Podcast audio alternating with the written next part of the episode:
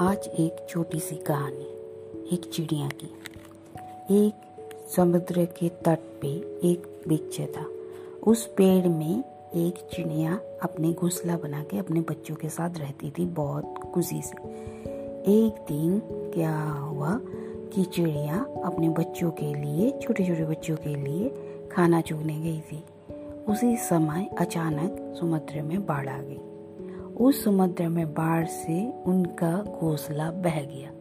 उस घोंसले में उनके बच्चे भी थे, जो समुद्र में समा गए। वो तो चिड़िया तो थी नहीं।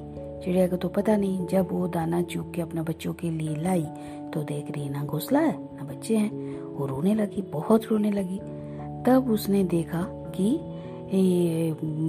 एक पंछी ने उन्हें बताया कि चिड़िया, बाढ़ आई थी, जिससे बच्चे बह गए। वो देख के उस और रोने लगी, वो समुद्र के पास गई और जाके प्रार्थना करने लगी कि मेरे बच्चे मुझे वापस कर दीजिए। मगर समुद्र कहाँ सुनने वाला था। इससे बहुत देर रोते रोते उसके बाद उसने बोली, अगर तुम मेरे बच्चों को खाली नहीं दोगे तो मैं तुम्हारी समुद्र के पानी खाली करके ही छोड़ूँगी। मैं बच्चों को लेके आऊँगी। और फिर वो अपनी छोटी सी चोट से पानी उठा उठा के बाहर फेंकने लगी। ये बाहर फेंकते फेंकते फेंकने लगी। ये देख के कौवा ऊपर से जा रहा था। कौवा ने बोले, चिड़िया रानी, तुम क्या कर रही हो? ये ना, हम, मैं समुद्र खाली कर रही हूँ। समुद्र क्यों खाली कर रही हो?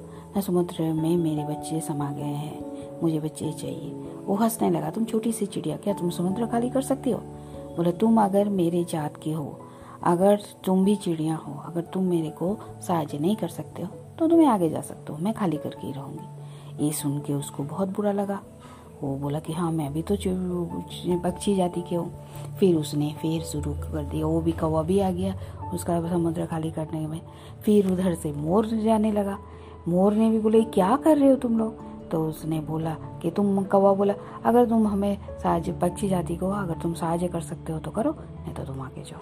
ये सुन के वो उसको भी बहुत बुरा लगा। वो भी करने, पानी खाली करने के लिए वो लोग का साहाଯ୍य करने आ गया। उसके बाद थोड़ा देर बाद बतख आई। बतख भी बोला, ये क्या कर रहे हो? ना हम पानी खाली कर रहे हैं। तो बोला, अगर तुम साहाଯ୍य कर सकते हो, करो, नहीं तो आगे जाओ। ऐसे करते करते करते सब जितनी सारी चिड़िया जितने वहाँ से जा रही थी, सब पक्षी के जाती सब आ गए। वो देखते कुछ देर बाद गरुड़ भी देखा कि बहुत सारे चिड़िया समुद्र के तट में क्या कर रहे हैं। तो वो भी आके पूछा, ये तुम लोग क्या कर रहे हो? हम लोग समुद्र खाली कर रहे हैं। अरे, तुम लोग इतनी छोटी से चिड़िया हो के क्या समुद्र खाली कर सकते हो? तो उसने बोला, तुम भी पक्षी जाति के हो।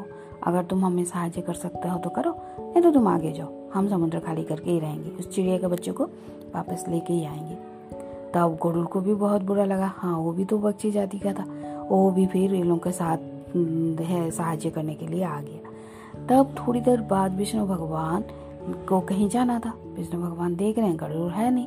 सबसे पूछा कि गरुड़ कहाँ गया? तो बड़ा गरुड़ तो नीचे गया हुआ है, समुद्र के पास है, पानी वो लोग कुछ कर रहा है। तो फिर विष्णु भगवान स्वयं नीचे आए, आगे पूछने लगे, ये तुम लोग क्या कर रहे हो? तो गरुड़ महाराज बोले, अगर हम लोग समुद्र खाली कर रहे हैं, क्यों? उस चिड़िया के बच्चों को समुद्र ने निगल लिया। तो बोलते तुम लोग क्या समुद्र खाली कर सकते हो? तो बोले, अगर आप हमें साहाଯ୍य कर सकते हैं तो कीजिए प्रभु, नहीं तो आप जा सकते हैं। हम इसे खाली करके बच्चों को लेके ही छोड़ेंगे। इससे विष्णु भगवान को भी बहुत बुरा लगा। विष्णु भगवान बोला, ये छोटी छोटी ये चिड़ी है, अगर ऐसा काम कर सकता और मैं नहीं कर सकता? तो उन्होंने अपना चक्र निकाले। जैसे उन्होंने अपना चक्र, सुदर्शन चक्र निकाला समुद्र प्रकट हो गया। समुद्र बोला, अरे, एक ही, एक क्या हम तो अभी अभी ये आपको, क्या हुआ प्रभु, आप ऐसे क्यों कर रहे हैं? तो बोला, अगर तुम इनके चिड़िया को, बच्चों को नहीं वापस करोगे तो फिर मैं समुद्र को सुखा दूँगा। अब तो फिर समुद्र बोला, नहीं महाराज, ऐसा मत कीजिए, मैं अभी बच्चों को वापस कर दे रहा हूँ। फिर समुद्र ने इस चिड़िया के बच्चों को वापस कर दिए। इस कहानी से हमें ये मिलती है कि हम अगर एक साथ मिलकर कोई भी काम करना चाहे तो हमें वो सफल होके ही रहता है। दृढ़ निश्चय ही ज़रूरी है। धन्यवाद।